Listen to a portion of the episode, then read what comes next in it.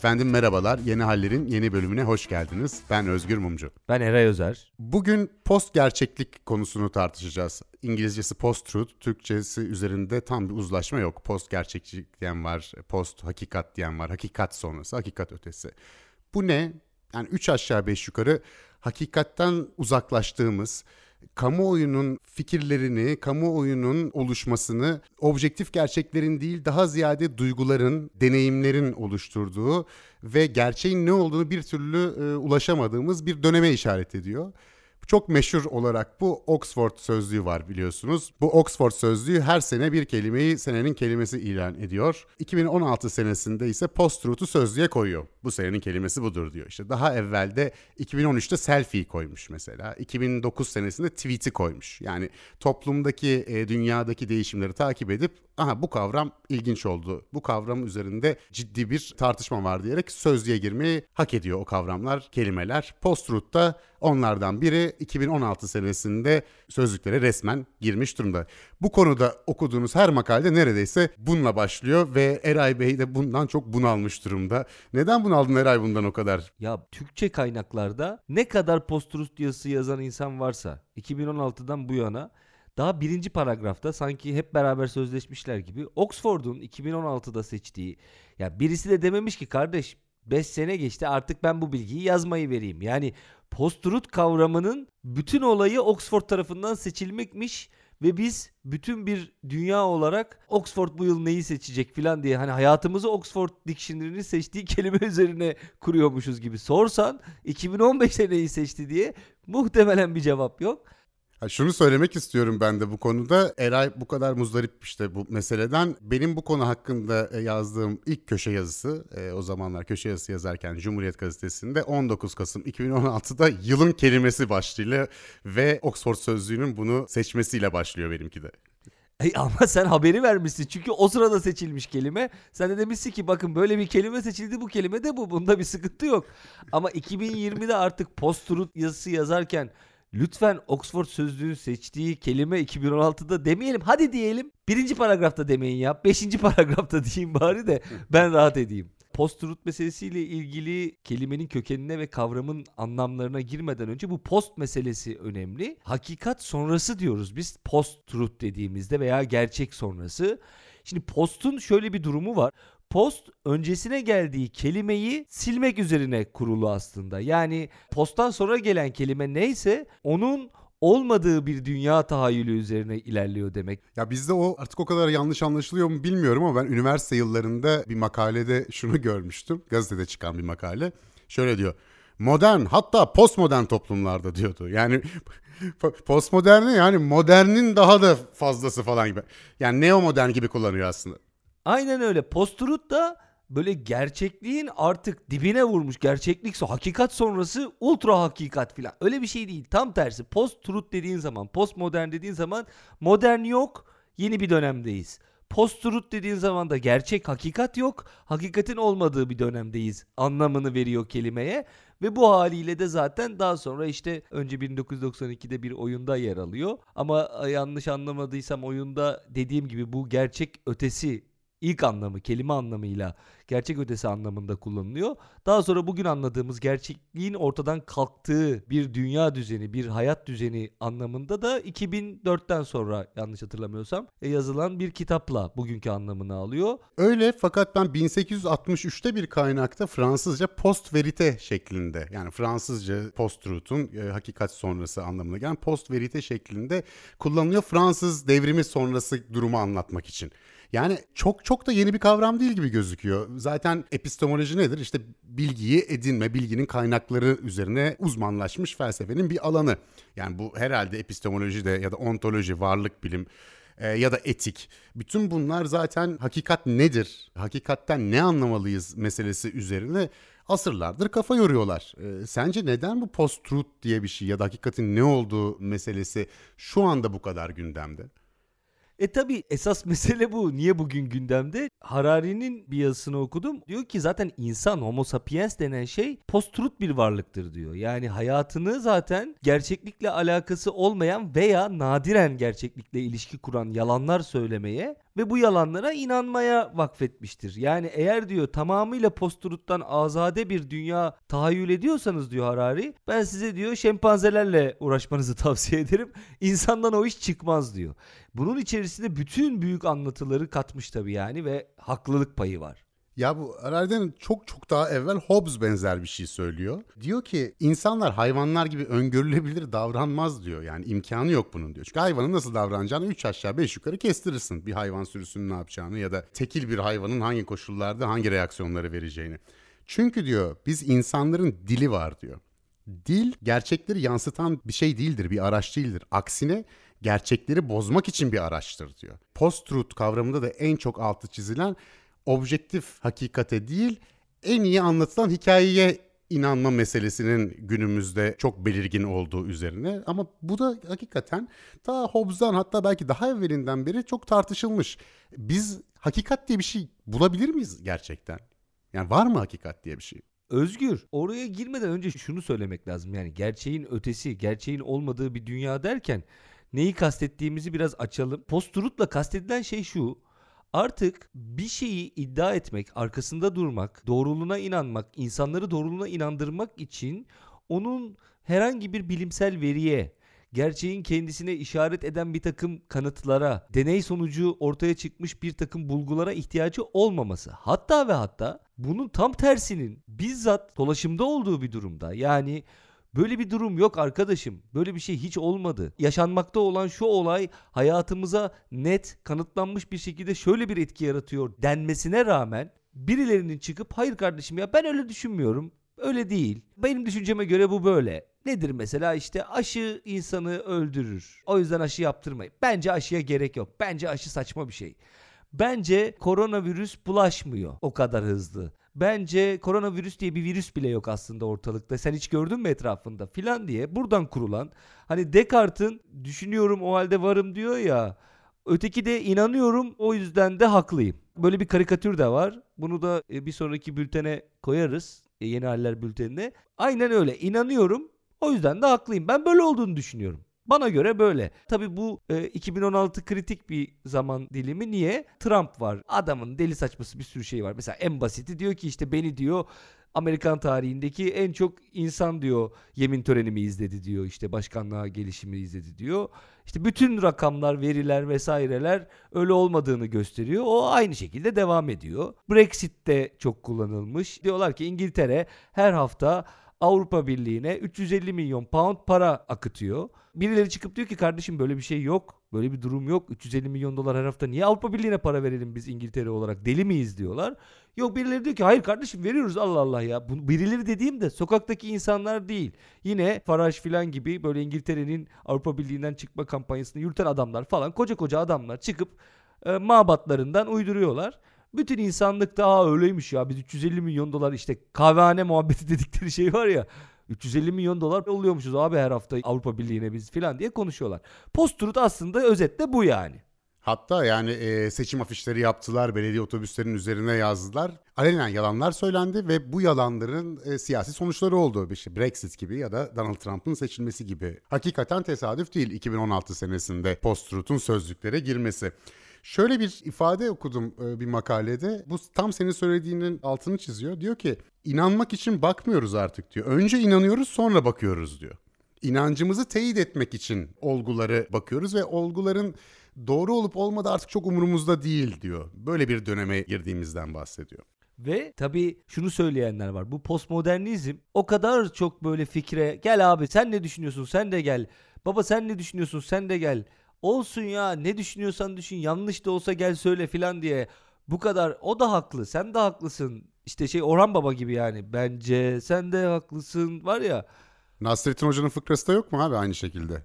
O da hani birisi geliyor bir şey diyor ona da haklısın diyor. Öbürü geliyor bir şey diyor ona da kadılık yaparken işte sen de haklısın sen de haklısın diyor. Herkes haklı diyor. Bu zaten postmodernizmin en çok eleştirildiği e, hadise. Anything goes yani her şey olabilir. Herkes haklı her şey relatif. Ama bu kadar karikatürize edilecek bir şey miydi postmodernizm? Ya bir takım insanlar çıktılar da şey mi dediler? Ya bırakın bunları herkes kafasına göre takılsın. Biz de sırf gıcıklığına böyle bir şeye inandık diye çıkmadı herhalde değil mi koca koca filozoflar vesaire. Nereden çıktı bu postmodernizm diye de düşünmek lazım. Tabii ki böyle değil. Yani burada kabul ettiğimiz şey ne mesela? Bilimsel bir fikrin bir otoriteye ait olması, otoritelerin hayatımızda bir pozisyonu olması. E, tarih boyunca olmuş. Kimi zaman kilise otorite olmuş, kimi zaman saray olmuş, kimi zaman işte başka başka dini unsurlar, işte köyde başka bir muhatap, derebeyi vesaire. Neyse hayatımızda hep otoriteler ola gelmiş.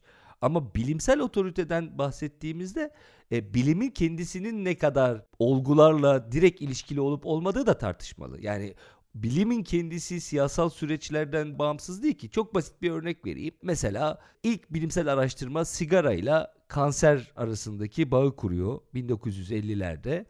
Bilimsel bir araştırma bu. E, ve diyor ki sigara içmek, çok sigara içmek kanser yapabilir. E, bunun karşılığında sigara şirketleri hep bir araya geliyorlar. E, bayağı böyle şirket sahipleri toplanıyorlar ve diyorlar ki bu bilimsel gerçeklikle nasıl savaşacağız? Tabii milyarlarca dolar fon var, para var ortada. Ve yine bilimsel sigaranın aslında insan sağlığına zarar vermek şöyle dursun yararlı olduğuna dair bilimsel makaleler ürettirmeye başlıyorlar. Çeşitli sponsorluklarla, işte para yardımlarıyla, vakıflara para aktararak vesaire vesaire. Şimdi bu da bilimsel, bu da bilimsel. Dolayısıyla bir hakikatin peşine düştüğümüzde hakikatin kendisinin ne olduğu meselesi önemli. Yani hakikat diye bir şey var mı bir kere? Önce buradan yola çıkmak gerekiyor. E, Heidegger'in bu varlık ve zaman eserinde varlığın üstüne bir çarpı atar Heidegger. Çünkü der ki bu varlığa varlığın bilgisine asla ulaşamayacağız. Yani oraya yaklaşamayacağız der. Abi ben bu Heidegger'den ne zaman bahsedilse kafamda birdenbire böyle Heidegger benimle ol uzanıp yıldızlarda falan diye bir şarkı. ya yıllardır bunu aşamadım. Ciddi söylüyorum Heidegger'i okuyamıyorsam bu çok önemli bir sebep yani. Bunu da geri gelmişken Yoksa filozof olacaktın ha. Neredeyse. Seni Sezen Aksu Heidegger ikilisi yakmış abi.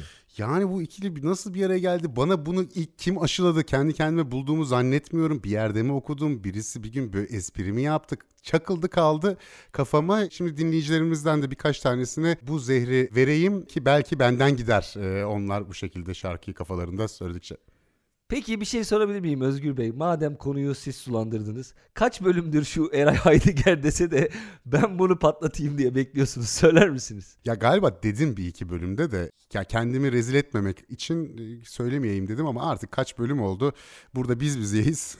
Bundan sonra madem gerçeklerden konuşuyoruz ben de kendi hakkımdaki gerçekleri söyleyeyim. Maalesef bende böyle bir Heidegger benimle ol uzanıp yıldızlara falan diye bir şey var. E, şunu devam edeyim ben Heidegger bizimle oldan. Şimdi bir de tabii suçlanan adamlardan bir tanesi de Nietzsche'dir bu meselede. Nietzsche çünkü işte bu postmodernizme giden yolların taşlarını döşemekle tırnak içerisinde suçlanır. Perspektivizm diye bir kavramı vardır Nietzsche'nin bahsettiği. Ve o perspektivizm adından da anlaşılacağı üzere aslında olgular yoktur. Yalnızca yorumlar ve yaklaşımlar vardır mantığıyla hareket eder. Buradan yola çıkar daha doğrusu. Fakat şöyle bir enteresanlığı vardır. Tıpkı yine Nietzsche'nin bir başka aforizması gibi yani bu dahil bütün genellemeler yanlıştırdaki o sıkışmışlık burada da vardır. Yani olgular yoktur, yalnızca yorumlar vardır derken de bir yorum yapar aslında Nietzsche. Önermenin kendisi bir yorum olduğu için aslında olgular gerçekten yok mudur asla bilemeyiz. Çünkü bu da bir yorumdur yani olguların olmadığına dair. Ya benim zaten felsefeye yeteri kadar eğilemememin sebeplerinden bir tanesi de bu. Bu meşhur hadise vardır ya işte bir Giritli bütün Giritliler yalancıdır der çık işin içinden çıkabilirsen işte antik Yunan zamanından kalma hadise. Ben işte böyle çocukken ya da ilk gençliğimde bunu ilk okuduğumda beynim yandı. O gün bugün bu epistemolojidir, ontolojidir. Ben çok zorlanıyorum abi o işlerde. Oralara girmiyorum diyorsun. Şimdi bir Nietzsche savunusu vardı elimde bir makale okudum. Yani Nietzsche'yi bu kadar bu konuda yıpratmayın. Adamın söylediği şey şuydu diyor ve bence de haklı. Diyor ki Nietzsche şunu söyledi diyor. Kardeşim bir gerçeğe yani bunu şey gibi düşünelim. Bu bu benzetmeyi de ben yapmış olayım. Bir ortada bir tane heykel var diyor aslında içerinin söylediğinde. Bu heykele diyor bakabileceğimiz binlerce pozisyon var diyor. Gerçekliği ortada duran bir heykel gibi düşünürsek bin pozisyon var ve bu bin pozisyon diyor fikrini diyor aynı anda ortaya çıkarmazsa yani dile getirmezse siz bu heykelin tam olarak 360 e, derece formuna dair bir fikir sahibi olamazsınız. Sen durduğun yerden gördüğünü söyleyeceksin. Ben durduğum yerden gördüğümü söyleyeceğim. Bu gördüğümüz bu perspektifler bir araya gelip birleştiklerinde de bize hakikate dair ipucu verecekler. Ama bu arada yine bir arkadaşına yazdığı mektupta söylüyor. Diyor ki doğru olana dair bilgi hiçbir zaman tam olarak gerçekleşmez diyor. Yani yanlış bir şeyin kanıtlanabileceği sayısız durum bulabilirsiniz. Ama doğru olan bir şeyin tam olarak doğru olduğuna dair %100 bir kanıt üretemezsiniz diyor. Yaklaşırsınız sadece doğruya diyor. Bunlar Heidegger'in de söylediği şey.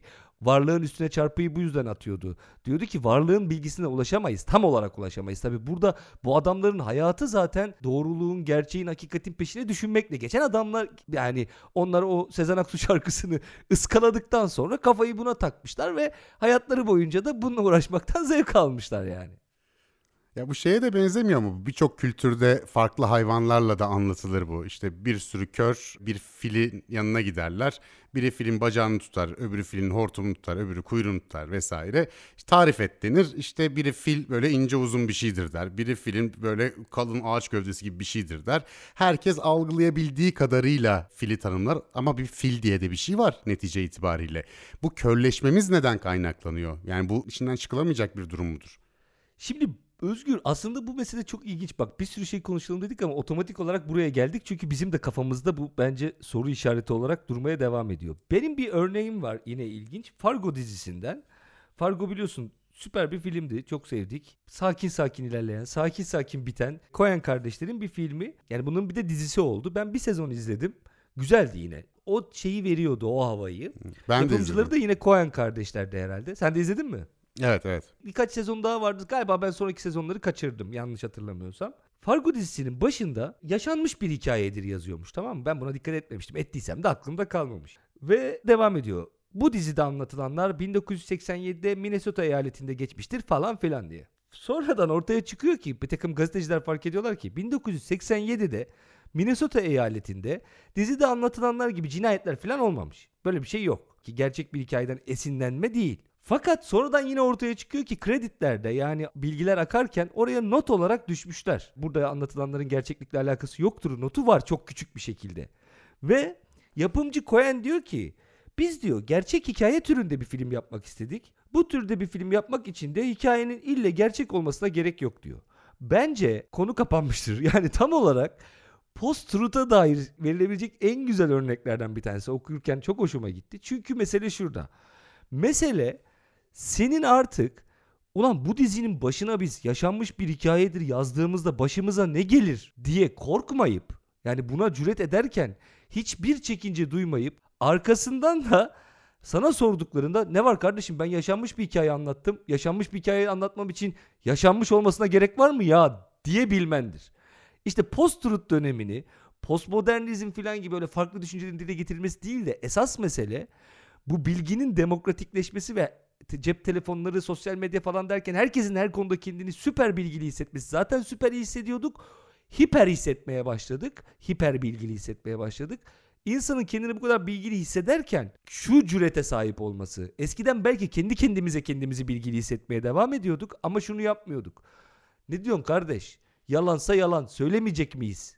Yalansa da söylüyorum var mı? Falan. Ya böyle bir şey olur mu ya? B- Ne var ya yalanını söyleyeceğim. E, inanan inansın. Biliyorum yalan olduğunu ama yine de söyleyeceğim. Bakalım kimler inanacak? Hadi hep beraber inanalım falan gibi bir durum yoktu. Esas işte bu 2010'ların sonrasında sosyal medya patlamasıyla bence bütün mesele burada yatıyor. Yani dumura uğratıcı kısmı o. Bu cüret hali. Ne var söylerim. Kime hesap vereceğim? Ya benim okuduğum bir makale bu işin üç sac ayağı olduğunu söylüyor. Yani tabii ki yalan her zaman vardı. Yalan haber her zaman vardı. Hakikatin ne olup ne olmayacağı konusunda tartışmalar her zaman vardı. Fakat diyor ki felsefi temelleri var evet. Duygusal ve psikolojik temelleri var. Bir de bunun üzerine teknoloji eklendiğinde bu üçü sihirli bir bileşim yarattı ve bugünkü bu hakikat sonrası dediğimiz duyguların ve hikayelerin e, objektif hakikatlerden ziyade e, siyasi gerçekliği de belirlediği bir hale geldik deniyor. Aslında burada çıvanın başı Nietzsche değil Kant gibi gözüküyor. Yani Kant ne diyor? Sapare aude değil mi? Cesaret et. Yani çocukluktan çık. Artık Tanrı'yla Manrı'yla bu işleri, dünyayı falan algılamak kafanı kullan. Yani merkeze insanı oturttuk. Onun üzerine Nietzsche çıkıyor. Ya Tanrı öldü diyor. Tanrı öldü ama hapı yuttuk diyor. Çünkü anlam dünyamız artık ortadan kalkacak. Her şey anlamsızlaşacak. İşte ne boşluğa bakınca boşlukta sana bakacak. Bir nihilizme kadar gidebilecek ve medeniyeti çökertebilecek bir şey olduğundan kaygılanıyor Nietzsche. Belki de bunu düşüne düşüne en sonunda aklını yitiriyor. E, Hannah Arendt de buna felsefenin melankolisi diyor. Ne koyacağız yerine? E, öyle bir şey kaybettik ki. Yani her şeyin temeline inancı, Tanrı'yı koyduktan sonra aydınlanmayla beraber, moderniteyle beraber e, insanı koyduk da yani insanoğlu da çeşit çeşit insanoğlu, insan kızı çeşit çeşit. Tam neyi koyacağız? Belirleyici net bir şey bulamıyoruz. Onun üzerine deniyor ki işte modernitede ne kondu? İnanç dünyasının katı gerçeklerine yine benzer katılıkta. Yani premodern katı inançların yerini yine katı ve dayanıklı olanla değiştirildi. İnsan aklı, rasyonalite, bilim, Marksizm, büyük anlatılar. Yani bu çünkü Tanrı'yı, dini, inanç sistemini kaldırıyorsun yerine böyle dört başı mamur kocaman bütün her şeyi anlatan sistemler koymak zorundasın ki o boşluk dolsun insan boşluk içerisinde çalkalanmasın. Bauman şöyle söylüyor. Postmodernitenin yaptığı ise bu katıları buharlaştırmak. Yani buna sıvı modernite de diyor. Akışkan modernite. Şöyle bir durum oluyor. Yani böyle tepemizde artık hiyerarşi olmasın, bir takım bekçiler olmasın. Çünkü özellikle Doğu Avrupa'dakiler şöyle diyorlar yani totaliter rejimleri gördükleri için ya diyorlar mutlak doğrulardan kurtulmak bizi totaliter terörden, totaliter rejimlerden korur. Aslında bir özgürleşmedir hakikat adı altında üzerimizde sulta kurulmaktadır. Diktatörlükler de böyle kurulmaktadır deniyor. Yani bir, takım hakikatler sadece budur deniyor ve biz sadece o hakikatlerin cenderesi altında bir takım diktatörlükler içinde de yaşayabiliriz deniyor. Soldan gelen bir şey ilk etapta postmodernite. Yani kritik e, ekolden, Fransız ekolünden daha ziyade işte Derrida'lardan vesaireden çıkıyor. Fakat günümüzde bunun sağ tarafından alınarak kullanıldığını görüyoruz. Yani totaliter rejimlere karşı diye çıkmış bir hadisenin şu anda herkes kendi perspektifinden gerçekliği bulabilir diyerek o zaman sağda şunu diyor benim perspektifimde bu kardeşim. O zaman gerçeklik de budur hadi bakalım diyor.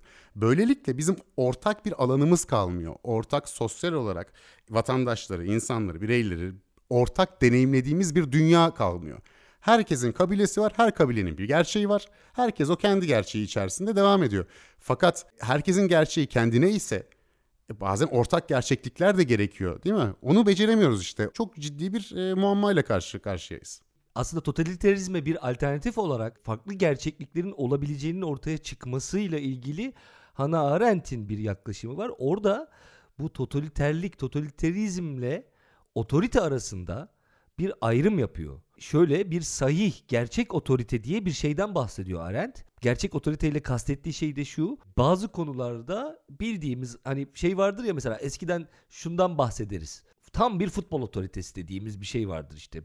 O tam bir futbol otoritesi. İşte bilmem ne konusunda otorite kendisi filan diye. İşte burada bunun bu modern dünyada eksikliğinin hissedilmeye başladığını, postmodern dünyada diyeyim daha doğrusu söylüyor Arendt ve orada aslında pragmatik bir iyiye ve bir otoriteye ihtiyaç olduğunu söylüyor. Bir gerçek bir otoriteye ihtiyaç olduğunu söylüyor. Çünkü netice itibariyle bir totaliter diktatörlüğün hayatına devam etmesi bazı gerçeklerin çarpıtılmasıyla mümkün.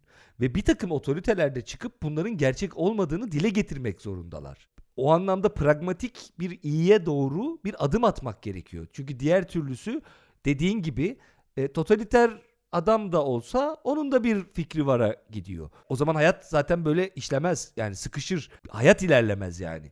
Netice itibariyle ortada bir ceberrut, bir idare, bir güç ilişkisinden elde edilmiş bir iktidar var. Bu iktidarın insanlar üzerinde kurmaya çalıştığı bir otorite var. Öte yandan mümkün olduğu kadar gücünü bilimden alan, mümkün olduğu kadar e, bu bilimsel gerçeklere yaslanmaya, objektifliğe ve nesnelliğe yaslanmaya çalışan bir de bir sahih otorite var. Bugün işte korona tartışmasında da yine aynı şeyi görmüyor muyuz? Yani merak ediyoruz diyoruz ki artık bir sürü devlet başkanı saçmaladıktan sonra günlerce haftalarca diyelim ne ya koronavirüs nedir ya sinek ısırığı gibi bir şey filan diye bir hayat yaşadıktan sonra gördük ki o fonlarını kestikleri, enstitülerini kapattıkları bilim insanları bir noktada bir gerçek otorite olduklarını bize gösterdiler. Çünkü hayat onların dediği gibi aktı. Virüs onların dediği gibi ilerledi. Süreç onların dediği gibi oldu. Buradan tabii hemen şunu söyleyerek yine topu sana bırakayım sen kaldığın yerden devam et. Buradan şu çıkar mı? Burada gerçekten sahih otoriteye, bilimsel otoriteye bir hürmet, saygı toplumsal olarak küresel hatta Evet ya biz bu bilim insanlarıyla ilerleyelim. Bunlar biliyorlar işlerini. Bunlar yönetsinler filan gibi bir şey mi çıkar? Yoksa Bu otoritenin de siyasallaştırılması için bu otoritenin de artık belli bir noktada ehilleştirilmesi. Yani mesela bugün geri dönüp hayatı normalleştiriyoruz şu anda değil mi? Mesela korona ile ilgili olarak. Bilimsel otorite hayatın artık normalleşebileceğini pek söylemiş gibi durmuyor. Ama çok da itiraz da edemiyor bir yandan da hayat normalleşsin diye. Niye itiraz edemiyor? Çünkü karşısında netice itibariyle onların işverenleri var. Böyle bir çatışma var aslında burada. Yani e, gerçek otoriteyle gücün iktidardan ve hakikaten o kelime anlamıyla güçten alan iktidarın otoritenin bir çatışması var. Kim galip çıkar e, birazcık zaman gösterecek herhalde. Ya şimdi hakikat de çeşit çeşit ve burada e, bilimsel hakikat konusunda post-truth meselesi yani bilimsel hakikat konusunda hakikat sonrası e, meselesi hem çok tehlikeli olabiliyor hem de e, meseleyi çok aşikar hale getiriyor. Bununla ilgili bir örnek de var. İşte ne deniyor? Bilimsel bilgi de bir sosyal kurgudur. İşte e, birçok kavram gibi bu da sosyal bir kurgudur diye bir anlayış var postmodernizmin içerisinde. E, bunun hakkında da işte 1990'ların sonunda Alan Sokal isminde bir fizikçi postmodernist kültür çalışmaları dergisi var Social Text diye oraya bir makale gönderiyor. Ve diyor ki işte kuantum yer çekimi aslında sosyal bir kurgudur falan diye dalga geçen bir makale yazıyor ama sanki ciddiymiş gibi onların tarafındaymışcasına. Bunlar da bakıyorlar adam da fizik profesörü oh bu da bizim gibi düşünüyor diyorlar çatırt diye makaleyi basıyorlar. E, aradan 3 hafta geçtikten sonra adam diyor ki kardeşim diyor sizin artık ne dediğiniz o kadar belli değil ki. Bilimsel hakikate karşı almış olduğunuz bu pozisyon o kadar anlamsız ki ben tamamen uydurdum diyor. Tabii ki diyor böyle şeyler yok. Sosyal bir kurgu falan da değildir. Bir fizikçiye bile göstermemişsiniz makalemi. Deli saçması şeyler yazdım ve siz de bunu yayınladınız diyor. Ben de bunu 90'ların sonunda Mehmet Baydur'dan rahmetli oldu 2001 senesinde tiyatro yazarıydı. Türkiye'nin en kıymetli tiyatro yazarlarından biri. Ben de ona dostluk etme e, şansına erişmiştim o yaşlarda. O da daha sonradan bu hadise bir kitaba çevrilmişti. Onun tercümanıydı. O bana anlatmıştı ilk. Pek de kafam basmamıştı ya anlayamamıştım vesaire. Fakat sonra baktık ki bu bilimin, bilimsel e, bilginin, bilimsel gerçekliğin postmodernist düşünürler ve sosyologlar tarafından incelenmesi mesela Bruno Latour'a dayanıyor. Ne yapıyor? Hep alışmışız ya antropolog, sosyolog gider işte premodern bir kabileyi Amazon'da Amazon'da inceler, yazar, çizer. Biz de onu Hı, evet böylelermiş falan diye okuruz. Bir laboratuvara gidiyor. 1975 senesinde Roger Guillemin diye Nobel e, ödülü kazanmış beyin hormonları üzerine yaptığı çalışmayla iki sene inceleme yapıyor ve laboratuvar hayatı diye 1979 senesinde bir kitap çıkartıyor. Aa aynı o kabileleri incelediği gibi incelemiş. Bir yandan aslında ilerici bir tarafı da var. Yani şunu da düşündürüyor bize. Ya onlar da insan değil mi kardeşim? Aynı metodlarla o zaman onlar da incelensin gibi bir düşünce de oluyor. Fakat çok mu uç tarafa gitti acaba? Yani sosyal bir proses sonucunda bilimsel bilgi ortaya çıkar. Bir objektif hakikat değildir'e giden bir yere mi gitti diye bir e, tartışma çok uzun süre devam etti. İşte Alan Sokal da onun ona karşı bir tepki olarak bu e, makaleyi yayınlıyor. E, şuraya geleceğim biraz uzattım ama ya hakikat var hakikat var. Bir inanca dayanan hakikat var. Nedir bu? İşte vahye dayanan. Bu inanç, din meselesi. Bunu zaten yanlışlayamıyoruz. Sen ona inanıyorsan inanıyorsun. Ben onu nasıl yanlışlayayım yani şimdi? Allah vardı yoktu hikayesini ispatlamak mümkün değil. Bir bilimsel hakikat var. E o da zaten yani belli aksiyomlara, belitlere dayanarak gerçekliği açıklayan bazı teoriler var. E, bunun da zaten kendi bir metodolojisi var. Yani e, değerlendirmek için de, sınamak için de kendi içinde kapalı devre bir sistemi var. Yani bunun ikisine zaten pek bulaşmayalım diyorlar şu andaki e, post-truth üzerine çalışan insanlar. Elimizde o zaman iki tane farklı hakikat türü kaldı. Birincisi olgusal hakikat. Yani o gün orada ne oldu? Ya da işte bu virüs laboratuvarda mı yetiştirildi efendim yoksa doğal bir virüs müdür? Bu olgusal bir hakikattir bilimden de faydalanacak şekilde. Ya da işte o cinayet işlendi o saatte kim ateş etti kamerada görüntüsü var mı gibi.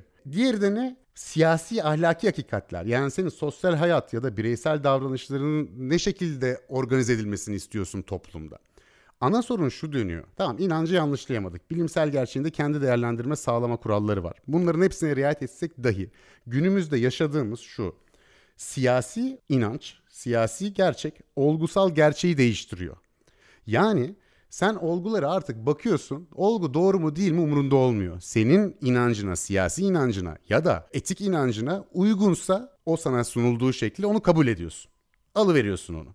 Bunda şöyle bir durum var. Yani psikolojimiz de o şekilde çalışıyor. Hakikaten dopamin salgılıyormuşuz bize benzer fikirleri okuduğumuzda. İnsan psikolojisinin öyle bir yanı da var. E, bu beraber davranma, işte grup oluşturma, tehditlere karşı e, grup olarak bir arada bulunma vesaire gibi konularda e, buna yol açıyor. Yani beynimiz de bir şekilde öyle dizayn edilmiş maalesef. E bir de bunun yanına teknoloji geldi işte. E teknoloji gelince ne oldu? E, şu deniyor eskiden kitle iletişim vardı artık herkes kitlesi olarak kendi kendine iletişiyor. Herkes yayıncı.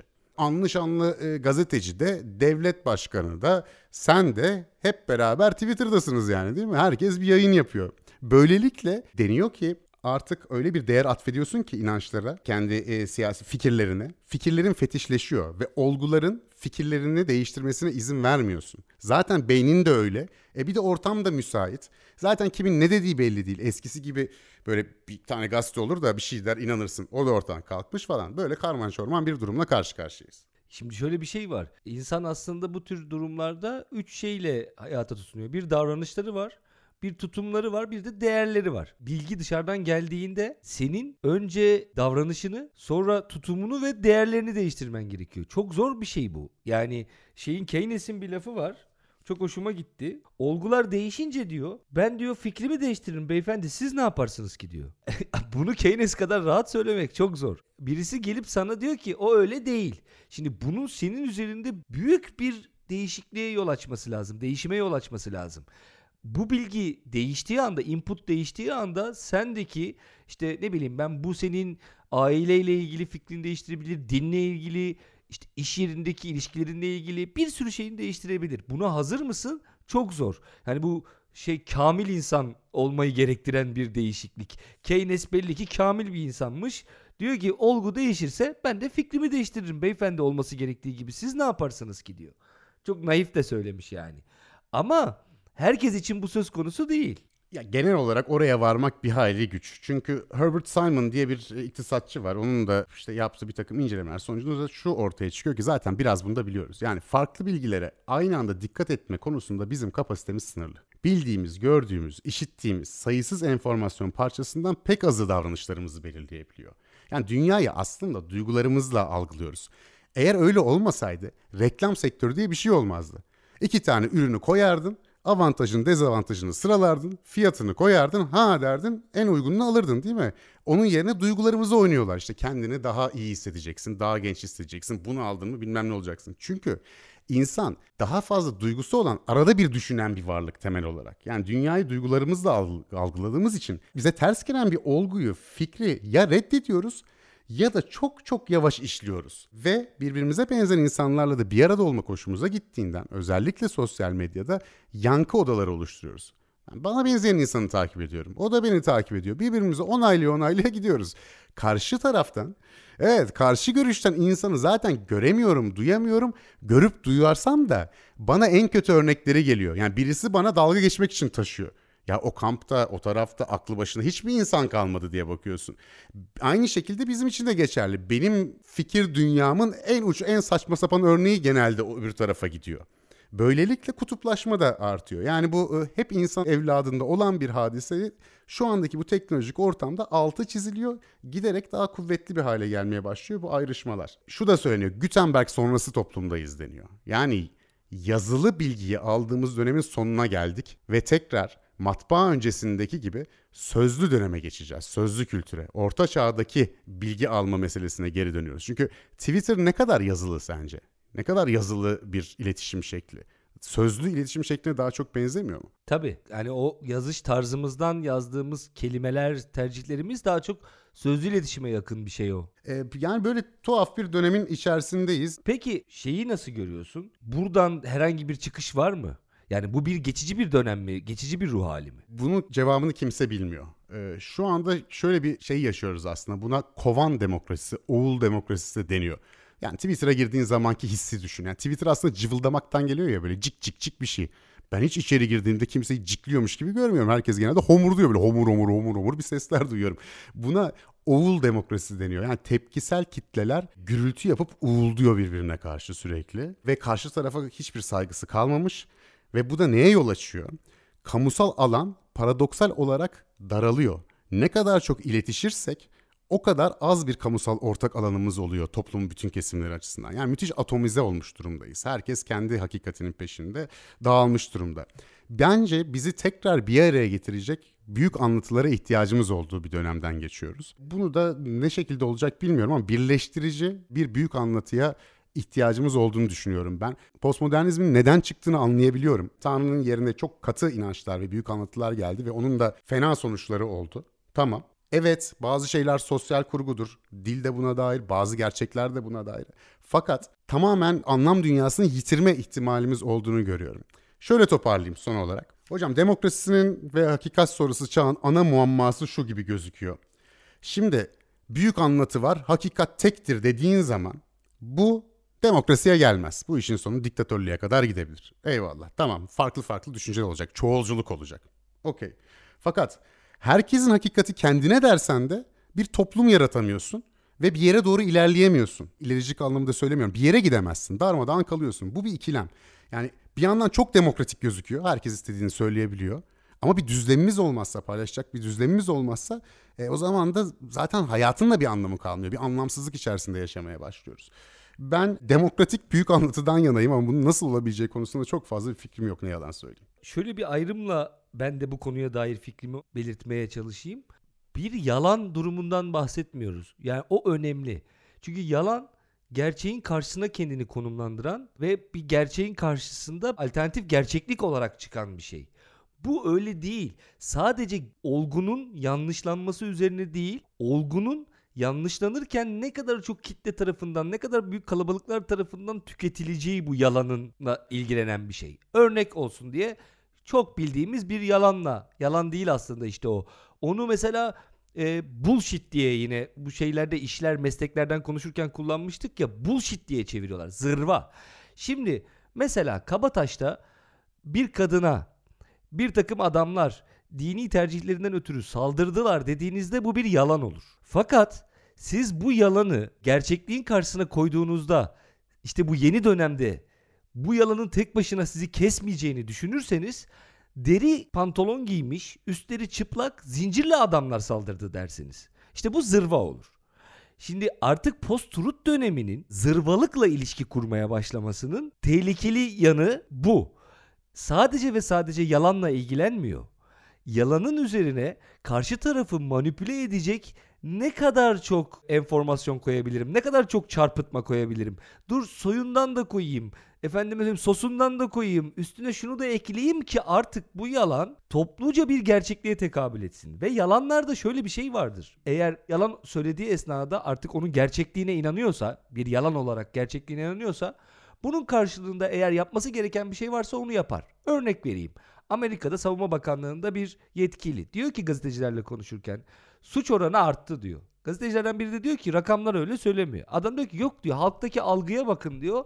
Sorun diyor insanların algısına suç oranı arttı mı herkes böyle hissediyor diyor. İşte bu tartışma uzuyor gidiyor ve en sonunda adam diretiyor hala aynı yerde.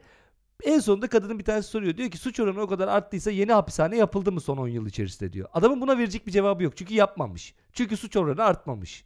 Şimdi tam da böyle bir şey. Şimdi şöyle bir örnek daha vereyim. Bir insana desen ki bu odanın içerisinde radyasyon var ve giren ölüyor. O da dese ki hayır öyle bir şey yok girene hiçbir şey olmuyor. Eğer o insan yalan söylerken o odanın içerisinde radyasyon olduğunu biliyorsa o insanı o odaya sokamazsın. Çünkü bilir ki kendi içerisinde lan burada bir radyasyon var ve ben oraya girmem. Fakat bu post-truth döneminde bizzat bu yalanı söyleyen kişi yalan olduğunu bile bile daha doğrusu bile bile demeyeyim artık bu yalan değil. Böyle büyük bir anlatının bir parçası haline dönüşüyor ki o odaya giriyor abi. Yani sorun zaten orada. Hannah Arendt bir yerde diyor ki eğer diyor hayatta kalmanız önünüze sunulan bilgiye güveniyormuş gibi yapmanıza bağlı ise daha doğrusu yalana güveniyormuş gibi yapmanıza bağlıysa size sunulan şeyin hakikat mi yalan mı olduğunun bir önemi kalmaz. Onu diyor yutarsınız. Şimdi post tanımlarken üzerine tartışırken hep şunu düşünüyoruz ya Özgür. Bir yalanlar çağında yaşıyoruz. Evet sorun ama yalanlar çağında bu yalanlara inanmadan artık hayatını devam ettiremeyen insanların çağında yaşıyoruz bir yandan da. Futbola kitlelerin afyonu denir mesela. Ama kimse şeyi sormaz. Ulan sadece afyonla katlanılabilecek bir hayattan bahsediyorsunuz. O zaman o hayatı tartışalım futbolu değil de. Ama böyle yaklaşmaz genelde insanlar. Burada da öyle totaliter bir dünyada yaşamaya başladık ki kamusal iradenin diyeyim birey iradesine çok fazla tahakkümde bulunabildiği bir hayatta yaşamaya başladık ki eğer buna inanmadan hayatımızı devam ettiremez bir hale geldiysek bu zırvalıklara en büyük sorun bence orada başlıyor. Ve dediğim gibi eğer bir şey düzelecekse tam da o hayatın şartlarına müdahale ederek düzelebilir. Hannah Arendt de bunu söylüyor zaten. Ben de şununla bitireyim. E, 91 senesindeki bir çalışma Bayar'la Paker'in şöyle diyor. Bitmeyecek sandığımız, rüyasına daldığımız, bitmeyecek sandığımız, rüyasına daldığımız, bile bile kandığımız, ölüm gerçek, ömür yalan, yalan, hayat rüya, dünya yalan, yalan, yalan. Dünü ve bugünüyle İbrahim Tatlıses albümünde e, bulabilirsiniz. E, Burhan Bayar ve Tahir Mehmet Paker'in bu güftesini diyorum ve esen kalın diyorum efendim. Ben de iki saattir diyorum ki bu sözler bana tanıdık geliyor ama nereden tanıdık geliyor diye dinliyorum. Çünkü bunları böyle şiir gibi okuduğun zaman hiç insan şey yapamıyor ya ilişki kuramıyor. Lan diyorum ki sözler tanıdık ama nereden tanıdık diye sonunda anladım. Peki ben bunun üzerine bir şey daha söyleyecektim ama vazgeçiyorum söyleyeceklerimden ve herkese ben de mutluluklar ve esenlikler diliyorum efendim. Bir sonraki programda görüşmek üzere. Merhaba. Bu bölüm biterken size ufak bir notumuz var. Yeni hallere destek olmak, bültenimize, konuklu özel bölümlerimize ve köşe yazılarımıza erişmek için Patreon hesabımızı ziyaret edebilirsiniz. Hesaba ulaşmak için patreon.com adresine yeni haller yazıp aratmanız yeterli. Teşekkürler.